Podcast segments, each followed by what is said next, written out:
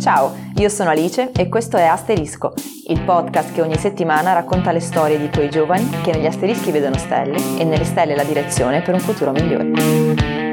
Ciao a tutti, oggi siamo qui con, e lo dico giusto questa volta, Alessia Fresia e Giorgio Olivero, che sono due ragazze di 27 anni, entrambe genovesi, entrambe educatrici ed entrambe maestre, pure amiche, che molto recentemente, anzi proprio in questo periodo, hanno aperto un progetto di educazione, hanno cominciato un progetto di educazione alternativa molto figo che si chiama Asilo nel Bosco, così definito.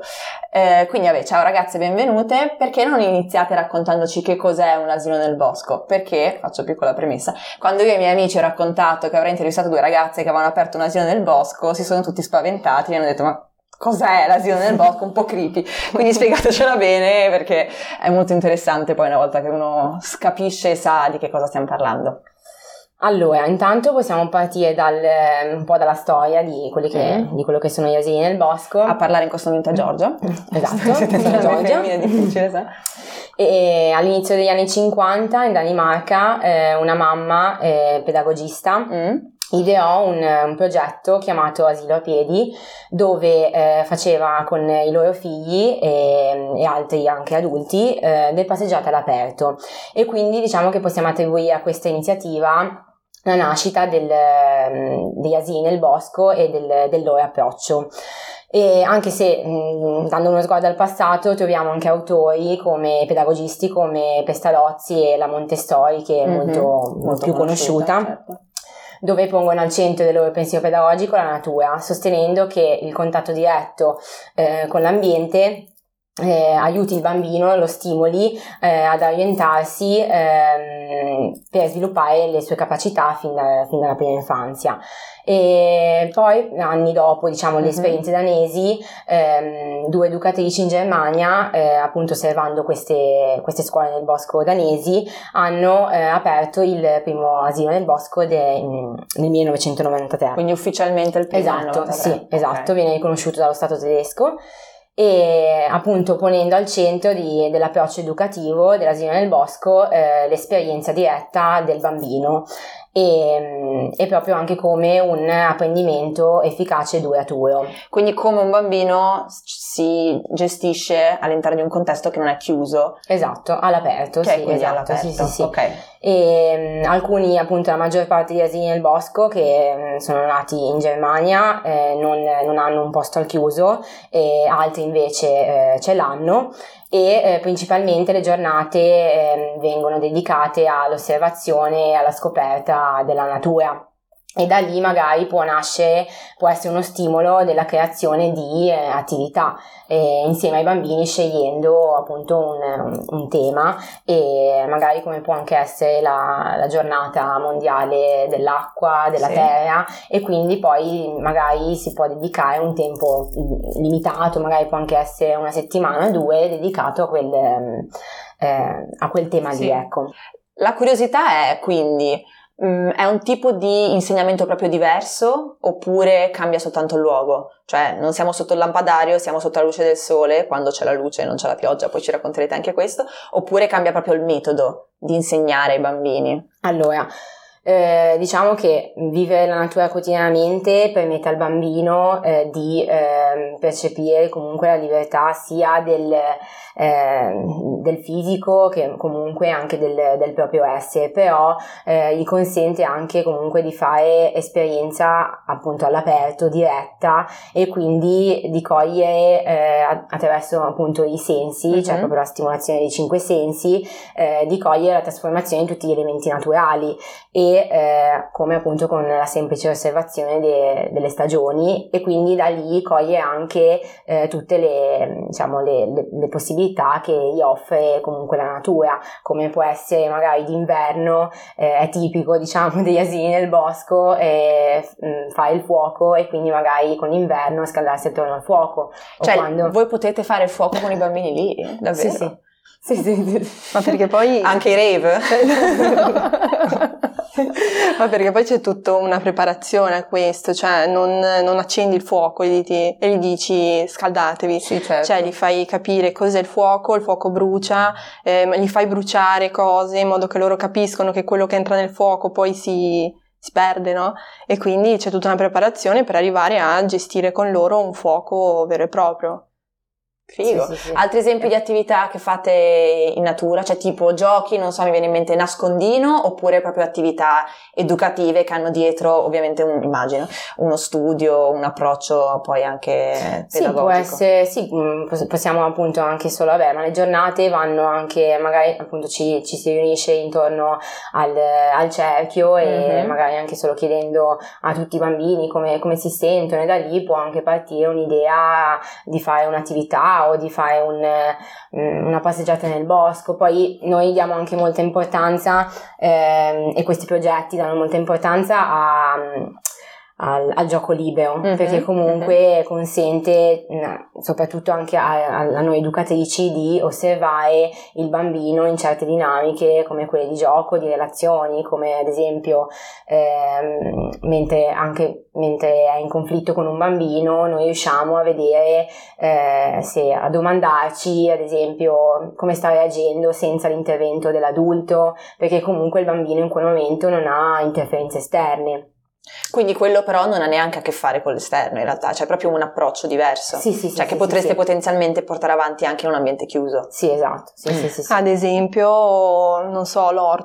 esatto. È mm-hmm. un'attività molto usata no? in questi l'orto. asili. No, noi ancora non ce l'abbiamo l'orto, però è bello comunque progettare l'orto, cioè proprio la progettazione dell'orto, eh, dove magari parti prendendo le misure, sì, quindi misuri sì. un perimetro e poi da lì, eh, quindi i numeri, le misure, le forme geometriche, tutto, cioè tutta una catena che, che va uno dopo l'altro e imparano un sacco di cose, oppure che so, i fiori o le api, gli alveari che hanno la forma, allora studi le forme degli alveari e sì, poi imparano tante cose anche, anche così proprio. Bellissimo. E a voi, cioè, domanda scontata, come vi è venuto in mente di fare questa cosa? Eh, noi abbiamo iniziato nel 2017, eh, vabbè, in realtà con Facebook eh, vedevamo. Vabbè, diciamo questo... diciamo che voi entrambe siete laureate in. Sì, in scienze pedagogiche. Scienze pedagogiche, ok. E, però questo è stato un passo mhm. successivo. Mm-hmm. nel 2017 noi ci siamo trovate a, a, seguire un corso su come aprire un asilo nel bosco, in Liguria tra l'altro, mm-hmm. e, mm, e, da lì è, nata, diciamo, è nato l'interesse per questo tipo di asilo qua.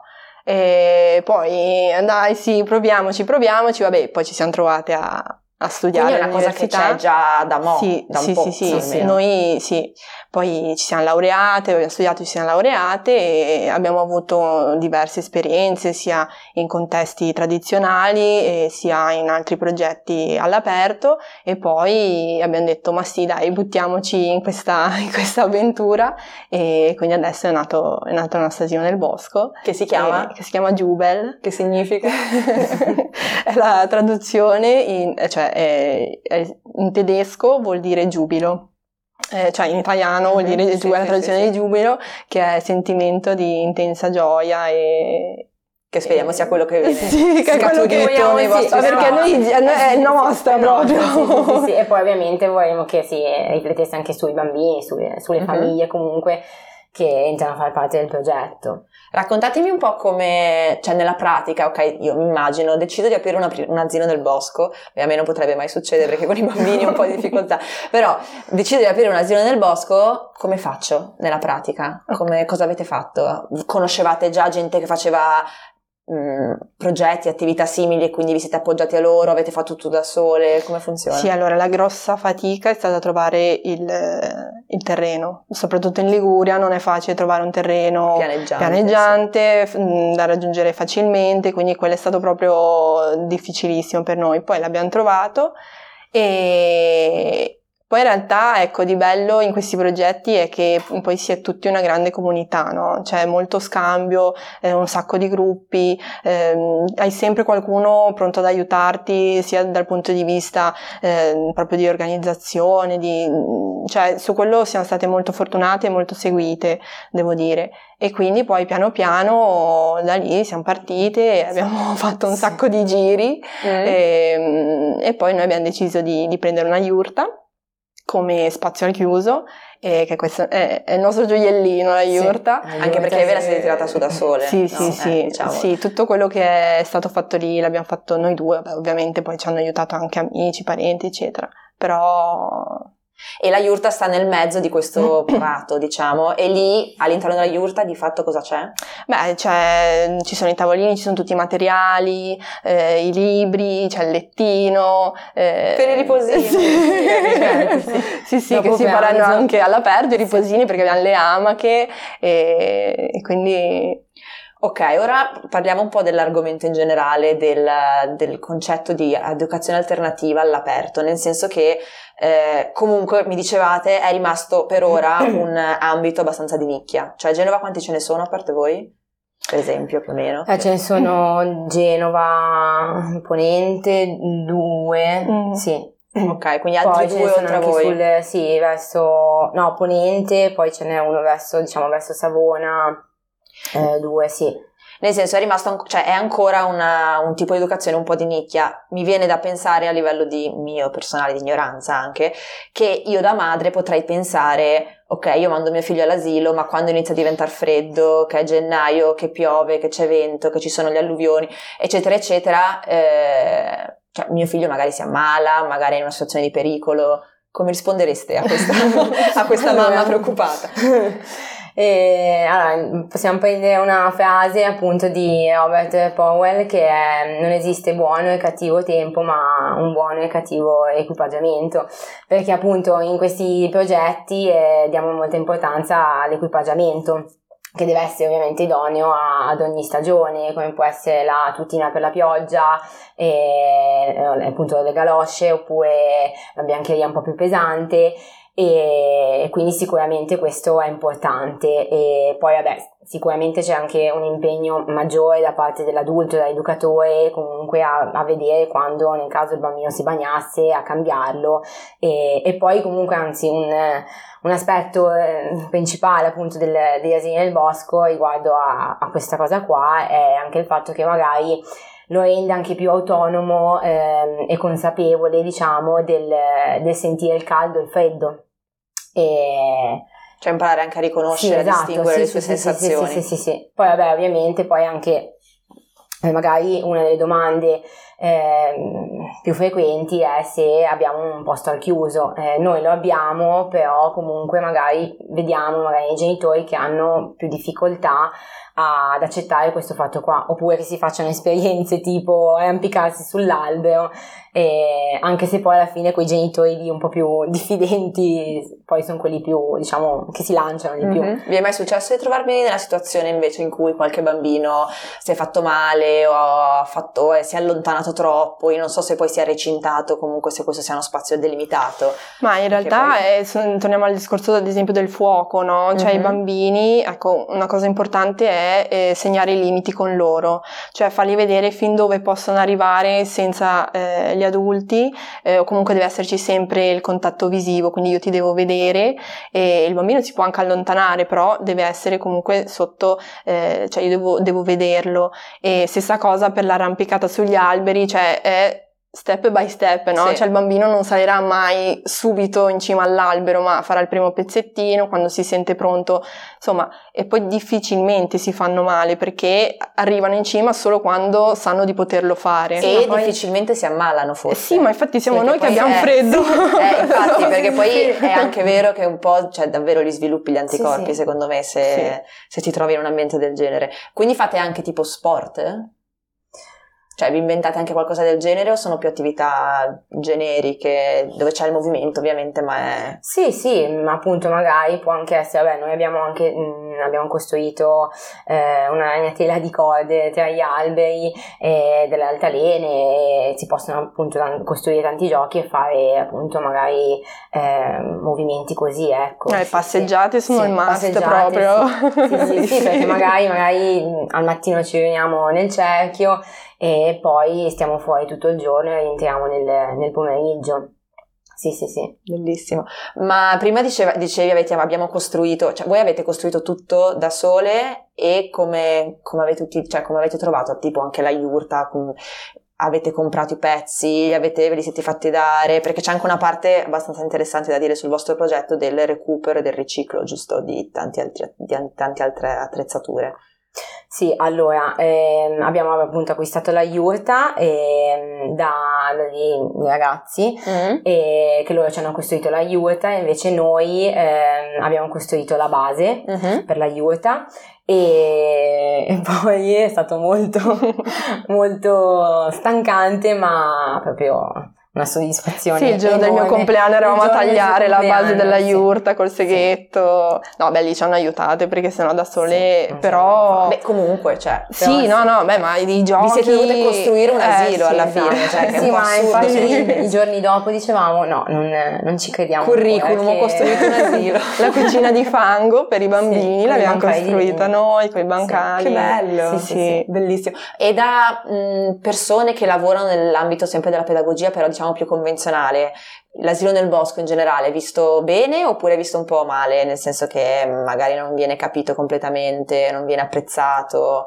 Cioè voi tipo avete qualche rapporto con asili normali, diciamo così, poi non so, la normale non è una bella parola, convenzionali che approvano e appoggiano questa vostra decisione oppure vi danno delle pazze dicono no questi... secondo me anzi perché magari scusami no. eh, mi viene da pensare che come tutte le cose che si fanno all'aperto un po' sostenibili a livello un po' a tutto tondo mi viene da pensare che eh, le persone potrebbero dedurre che siete un po' delle fricchettone che volete fare una roba un po' no un po' da hippie. Ma secondo me lo scoglio più che altro sono anche tanto i genitori, no? mm. nel senso che spesso eh, insegnanti di scuola, asilo, eh, hanno questo, mh, mm, questo, muro che poi sono i genitori, ma perché non fanno quel tipo di scelta, no? quindi anche asili o scuole con giardini non, non, vengono sfruttati perché magari poi ritorna a casa col ginocchio sporco di terra e al genitore non sta tanto bene, quindi chi decide di eh. seguire eh, un percorso di, di questo tipo, quindi di asilo nel bosco, così, così, ehm, eh, sa che il bambino gli arriva a casa sporco di fango, invece ehm, in contesti tradizionali mh, mm, deve, il genitore deve, deve, accettarlo sicuramente, però vediamo che eh, ci hanno contattate eh, delle maestre di una scuola uh-huh. eh, o comunque anche nostre sì, colleghe. Anche sì, ma anche i corsi di formazione, uh-huh. ah, formazione vero, sì. c'erano appunto insegnanti di, di scuole tradizionali che uh-huh. comunque cioè, cercano di eh, seguire appunto la strada di questo approccio. Perché forse possiamo dire, cioè abbiamo capito che ce n'è un po' bisogno. Sì. Cioè i bambini di oggi perché hanno bisogno dell'asilo nel bosco, diciamocelo anche per colpa di TikTok. no, no, però anche, cioè, ma anche solo, cioè con l'asilo con, forse un po' no, presto, ma anche però. solo con diciamo il, eh, vabbè, la, la, TV o comunque anche alla fine mm-hmm. i videogiochi, eh, comunque a volte vedi anche proprio la difficoltà che hanno, che hanno nelle relazioni e quindi forse anche eh, appunto eh, ritornare in natura questo cioè, mm, agevola, ecco. E forse appunto mm, cioè, mi ricordo un corso di formazione che mm, c'è un bambino che è arrivato da poco in questo asilo nel bosco che ha detto ma qui non c'è niente. eh, certo. Proprio cioè, per quello, capito? Che poi da, da lì abi- sei abituato sempre ad avere tutto. eh, perché dove non c'è niente, sì, sì, ti puoi costruire sì, tu un mondo e quindi sviluppa anche la fantasia, sviluppa esatto. la creatività, la manualità, c'è cioè un sacco di cose. Sì, ma soprattutto nei primi anni di vita eh, è tutto sensoriale comunque. Eh, come dire, l'esperienza del bambino lo fa attraverso i sensi, quindi eh, per carità nulla contro eh, scuole tradizionali, però devono proprio toccare con le mani, eh, sporcarsi, anche assaggiare le cose, eh, c'è tutto un, un, crescere poi di, di sensi, di eh, esperienze e quindi cioè, si impara comunque. Eh, lato cibo, come la gestite? Eh, allora, noi facciamo portare il Mangiano foglie. foglie. Andate a cercarmi il pranzo. Andiamo per funghi, si fanno eh, no, solitamente appunto noi vabbè, facciamo portare il, un thermos con, con, il loro, con il proprio pranzo e sì, e poi magari, magari, per la merenda condivisa e frutta o uh-huh. comunque al pomeriggio piccoli snack. che teneri. E, allora, io non chiedo mai, siamo più o meno arrivati in fondo, però ultime due domande. Premessa, io di solito non chiedo mai di futuro ai nostri ospiti, eh, perché voi siete forse il progetto più nuovo e forse anche tra i più audaci, oserei dire, poi vabbè, coraggiosi lo sono tutti in modo diverso, però questo diciamo che mh, da, completamente da sole, due ragazze giovani, è molto molto difficile, ecco, state facendo una cosa molto tosta ed è, cioè invitarvi qui è anche un modo nostro di comunicare all'esterno il fatto che non stiamo ricercando l'X Factor o colui che ce l'ha fatta, ricerchiamo chi ci prova, che c'è una bella differenza, ah, che non è detto che ci riesca, però ovviamente ve lo auguriamo con tutto il cuore. E di conseguenza vi faccio una domanda sul futuro che di solito non faccio perché poi, nonostante facciamo un podcast che è offerto dall'associazione Visionary, eh, ci piace di più parlare di presente poi, no? Che influirà sul futuro piuttosto che di futuro, chissà. Però con voi facciamo una cosa un po' diversa perché secondo me, visto che il vostro progetto è proprio ai primi passi, secondo me ci sta anche dare un'idea di quello che è il vostro desiderio, poi, tra virgolette, un po' più a lungo termine. Quindi, se chiudete gli occhi e ci pensate, dove vi vedete tra, boh, 5 anni? senza andare troppo in là, però 5 anni con il vostro progetto di Jubel. Allora, eh... emoziona un po'. Atlantide, no. No, vabbè, dal punto di vista lavorativo sicuramente appunto avere, avere tanti, tanti, bambini uh-huh. e poi proprio appunto di, di cambiamento eh, verso, verso, questo approccio e perché dal momento in cui appunto magari eh, riesci a creare anche appunto una comunità anche col territorio eh, vedi che comunque sia negli anni cambia qualcosa e vedi anche magari che cambia proprio l'idea dell'asilo nel bosco che è sempre più condivisa. Mm-hmm. Questo, mm-hmm. questo sì. Tu che dici invece? Perché mi dicevate che si possono fare volendo comunque un sacco di attività correlate non solo alla mera natura, cioè tu mi dici si possono organizzare spostamenti, gite, cose anche culturali, eventi, mm-hmm. cioè voi avete organizzato già degli eventi nel vostro spazio comunque? Sì, no? sì noi ad esempio abbiamo fatto un mercatino dell'usato eh, perché appunto come diceva Giorgia è bello anche coinvolgere mh, anche il quartiere, no? quindi eh, girare per il quartiere con i bambini, fargli vivere la biblioteca, il teatro, anche i negozi, cioè magari anche andare a comprare con loro, che so. Eh, Mm, ma perché poi effettivamente cioè, c'è un mondo fuori dalla casa sicuramente, ma anche eh, dalla scuola, no? dall'asilo e, e, quindi farglielo vivere secondo me è proprio bello, ma poi vedere i bambini quando vanno in giro, che li vedi proprio contenti e, mm, di andare a comprare piuttosto che andare a teatro, perché Mm, giustamente anche i genitori non hanno tanto tempo poi da dedicare se non magari nel weekend, eh, no? certo. Quindi secondo me è giusto fargli vivere queste esperienze anche in un ambiente come può essere quello dell'asilo, della scuola, insomma, di questi progetti. E... Mm, sì, fa tutto parte dell'ambito della scoperta del esatto. bambino che sì, negli sì, sì. anni è stato un po' ridotto. Sì, perché è cambiato anche quello, cioè a livello lavorativo magari che cioè, i genitori non riescono tanto, ma magari a uscire nei weekend, quindi sì, questo fa. Eh, quindi tanto. questo è fondamentale generale, che sì, poi almeno il bambino sì, durante la settimana possa conoscersi e conoscere quello che ha intorno. Va bene, arriviamo all'ultima domandina. e, allora, tutti i nostri ospiti, visto che l'obiettivo è di Asterisco, che è il podcast offerto da COP in collaborazione con la nostra associazione, che è l'associazione giovanile di Visionary, l'obiettivo è quello di portare a questo tavolo dei ragazzi che noi reputiamo essere in qualche modo visionari, ossia che possono aver avuto una visione di quello che potrebbe essere, nel vostro caso nell'educazione, un approccio futuro. Noi reputiamo, cioè vi abbiamo invitato qua perché vi reputiamo nel vostro ambito visionarie. Intanto ditemi se voi vi sentite visionarie, con, eh, senza paura, e, e poi secondo voi che cosa significa essere visionari in questo ambito o in generale nella vita.